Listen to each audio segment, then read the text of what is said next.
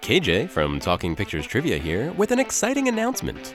We are expanding Talking Pictures Trivia to Talking Studios. We are currently working on a few different shows, which we are really excited about. Unfortunately, it means that our release schedule for Talking Pictures Trivia will now be every other week. We still have some great movies lined up for the rest of this year, including The Angry Video Game Nerd Movie, Kingpin, Smiles of a Summer Night, American Animals, and the 1984 Christmas Carol movie.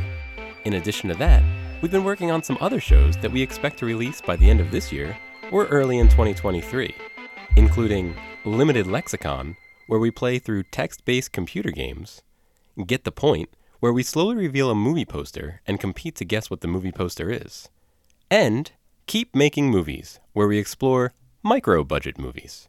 Thanks for listening, and get hype for next week's Talking Pictures trivia episode on Halloween from 2018.